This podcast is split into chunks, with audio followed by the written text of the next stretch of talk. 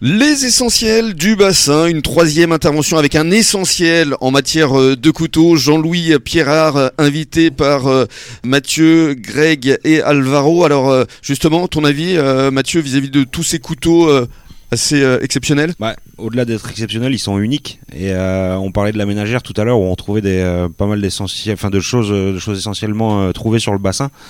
Euh, moi, ce que j'ai trouvé encore plus fou, c'est la rareté des pierres et des bois qu'il utilise. Ce qui m'avait choqué euh, tout particulièrement, euh, un petit détour en Amérique du Sud pour aller chercher une pierre de météorite. là, on parlait encore tout à l'heure d'une météorite qu'il avait trouvée en Algérie. Des damas qui sont rares, voire carrément plus existants aujourd'hui. Une forme de lame qui est unique.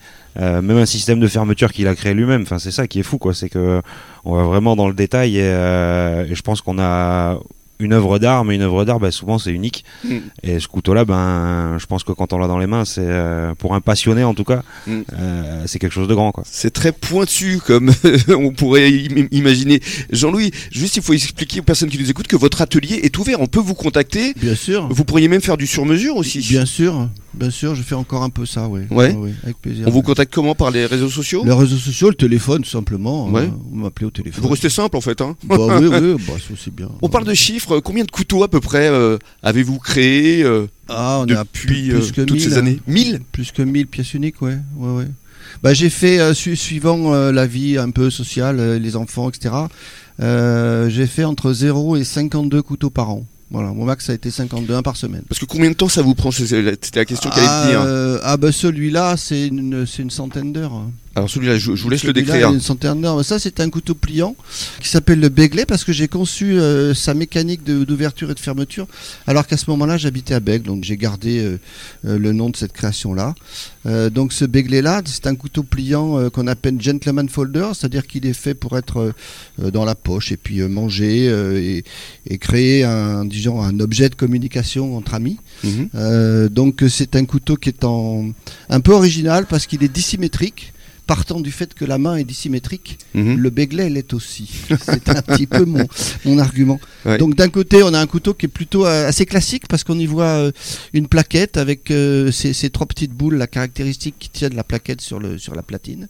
Et puis de l'autre côté, il n'y a pas de plaquette. Donc on voit la platine en titane anodisée, qui est assez, je trouve ça assez joli, les couleurs du titane je trouve ça magique. Mhm. Et puis c'est rehaussé avec ici une vis en titane doré. Euh, et surtout, là, bah, ce modèle-là, en l'occurrence, il est fait avec euh, une lame et une mitre en damas d'un grand maître américain qui s'appelle Devin Thomas, qui a pris sa retraite aujourd'hui.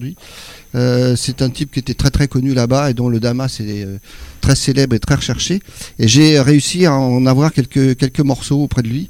Et euh, c'est fini, la prise sa retraite, donc le matériau, voilà, hmm. ça devient une rareté. et puis la, la plaquette à côté, euh, j'ai trouvé une, une, météorite en Algérie mhm. euh, qui s'appelle NWA 13290, ça veut dire Nord-Ouest Afrique. Et 13290, bah, c'est son petit nom. et ben, tout ça est tenu sur la platine avec trois petites météorites, elles, elles aussi taillées dans une, une météorite qui s'appelait le Gédéon, qui vient du Kenya. Euh, voilà, ça, ça, ça prend, euh, ouais, ça prend du temps. C'est vrai que vous êtes intarissable. Hein. Ça prend du temps. on sent que c'est votre passion. Est-ce qu'il y a un, couteau coup de cœur? S'il y en avait un qui sortait euh, du lot, qui est vraiment votre chouchou, que vous avez gardé.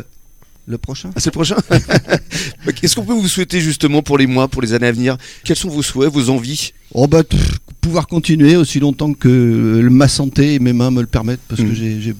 j'ai les mains fatiguées des soucis euh, d'arthrose, d'arthrite, euh, mhm. comme, comme tous les travailleurs manuels. Donc euh, ouais, je souffre un peu des mains, mhm. mais le reste, tout va bien. Bah, si je peux continuer comme ça, ça me va. Et puis on sent que vous aimez partager votre passion. Bah, c'est un peu, c'est un peu l'objet d'un couteau. L'homme a trois objets, trois bijoux. On parle d'une montre, on parle d'un couteau, on parle d'un stylo.